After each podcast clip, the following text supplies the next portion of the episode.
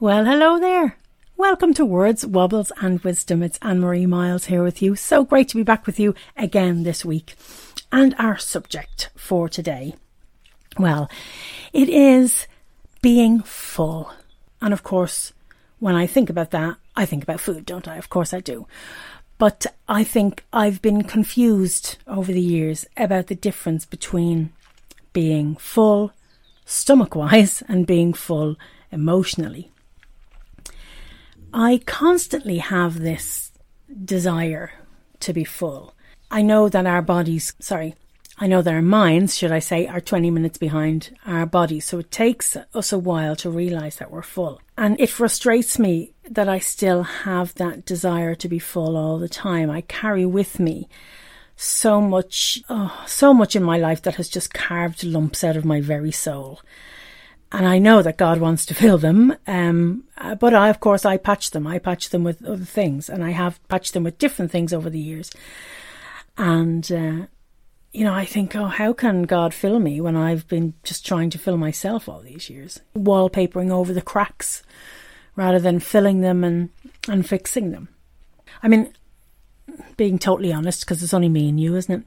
I've often eaten until I feel physically sick and actually liked that feeling of being too full. Uh, there's no room for anything else inside. There's no gaps. There's no holes. There's no spaces for anyone to get in and hurt me or disappoint me or whatever, you know. For me, feeling full, it equates to feeling safe and I have these terrible uh, irrational fears. Um, during the day, when I'm on my own, I'm fine, but at night time, I just, I think I've shared it before, I just don't like being on my own. I don't sleep very much when I am on my own. And I wonder how somebody who's the youngest of a family of eight children with nieces and nephews galore and millions of cousins and aunties and uncles, how, why do I have so many memories of being so lonely? It just doesn't make sense.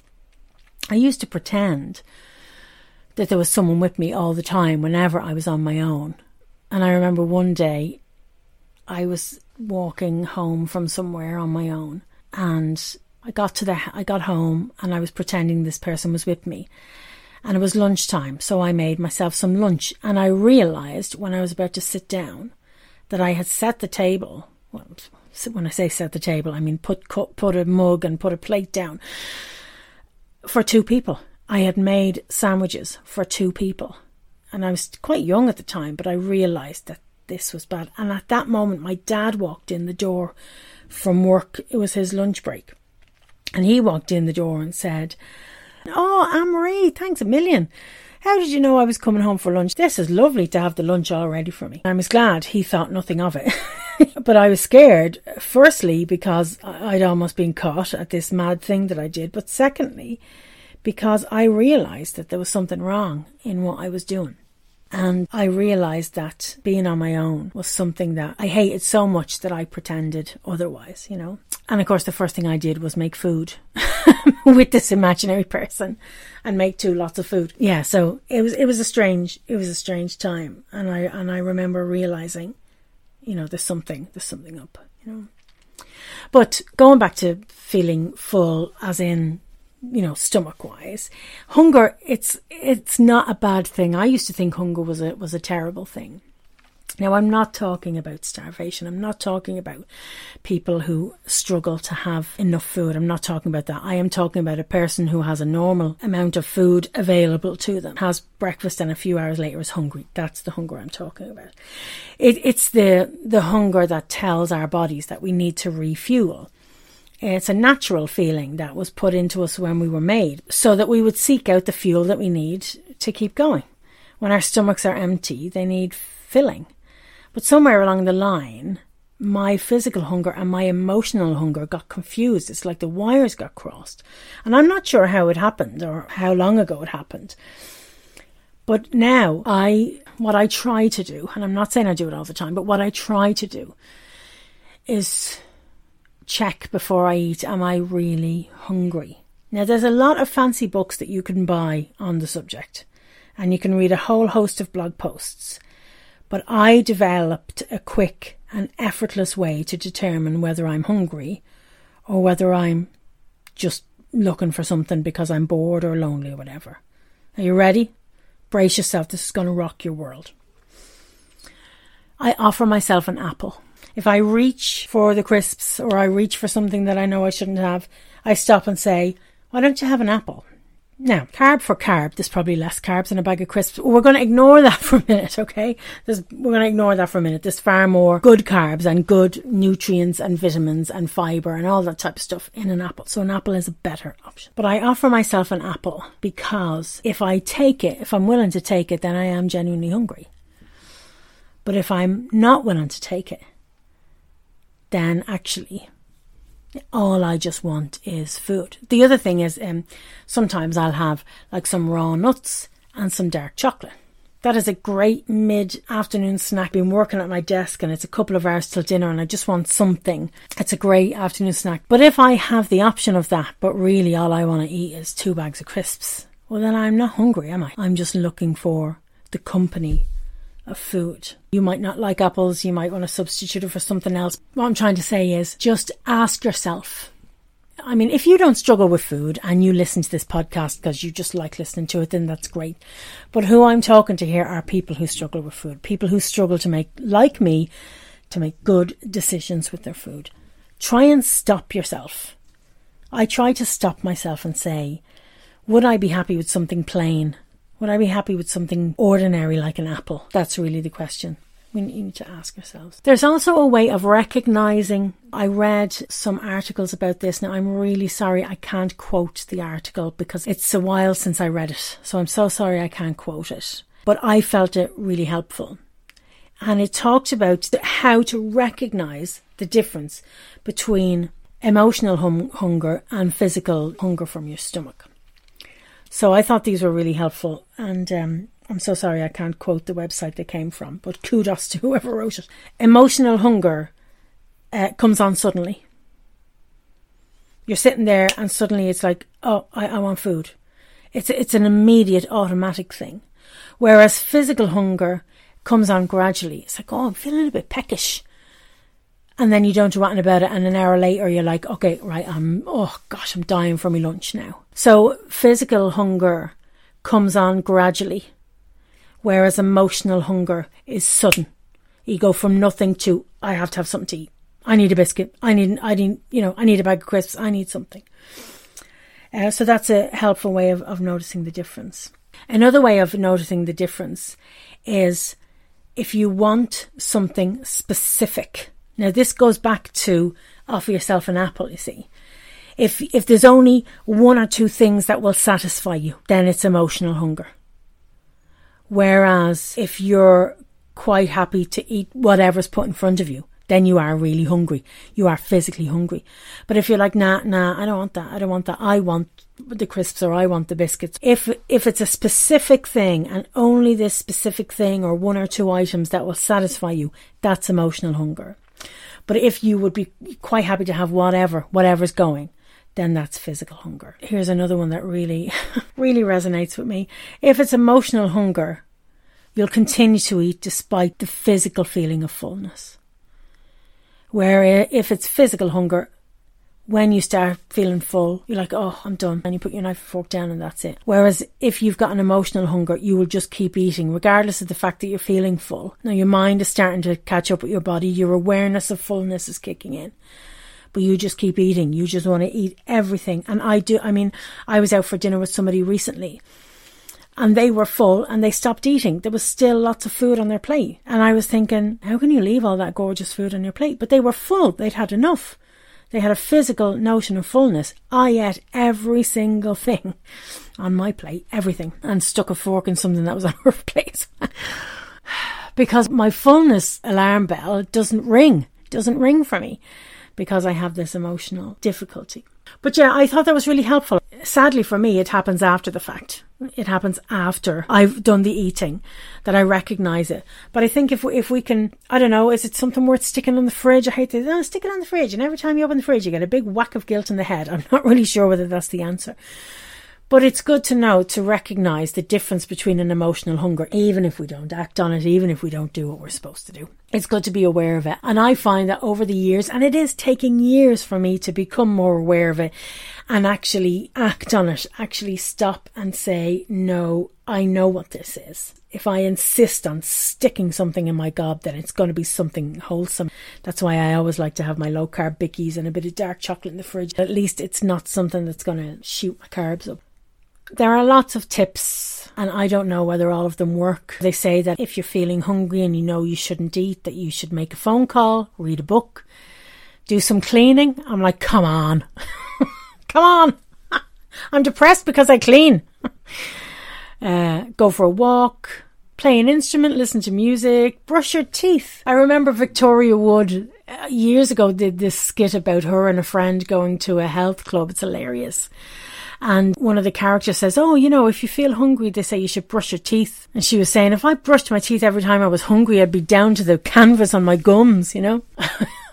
if you're hungry, brush your teeth. No. Although, are there any calories in toothpaste? No, no, no, no. Stop, stop, stop. Shh, shh, shh. You might think, Oh, no, you know. But maybe if it's just an emotional hunger, maybe trying to distract myself is quite a good idea. Say, okay, right, I'm, I'm, you know, I'm desperate to eat maybe I will go and read something first. I'm just, you know, I, will I'll go in five minutes, but first I'm going to read something. Or I'm going to listen to something. Or I'm going to, write. okay, I'm going to let myself eat, even though I shouldn't. I'm going to let myself eat, but not before I go for a walk down to the end of the road and back. I think if we can distract ourselves from that moment of loneliness, because I mean, exercise is great, it's great for the mind, isn't it? I mean, we know we've exercise is great for the mind. So maybe what we need to do is move, just move a bit.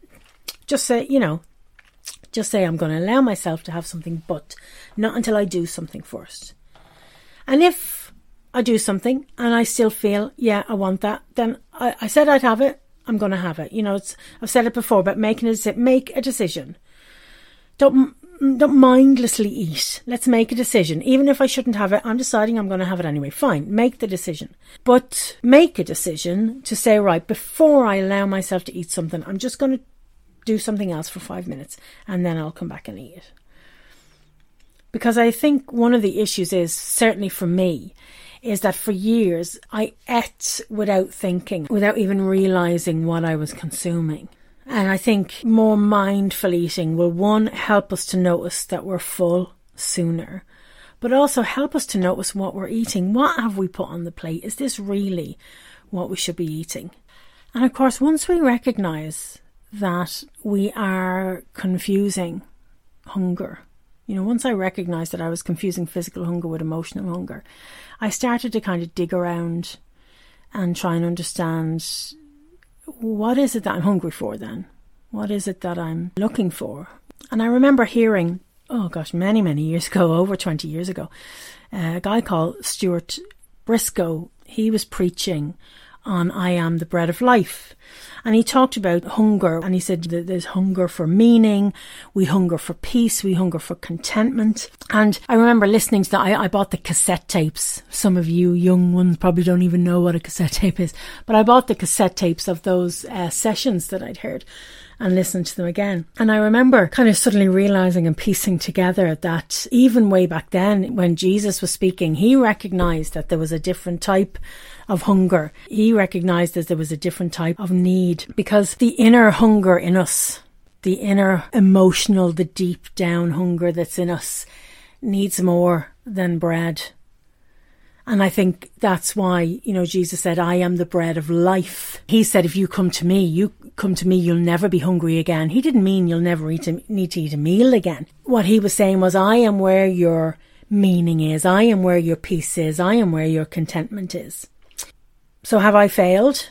I've been a Christian 20 odd years. Have I failed? Uh, if I, I'm still eating too much bread, have I failed as a, as a Christian? Well, I I don't believe I have. I believe I'm I'm getting there. Slowly but surely, I'm getting there.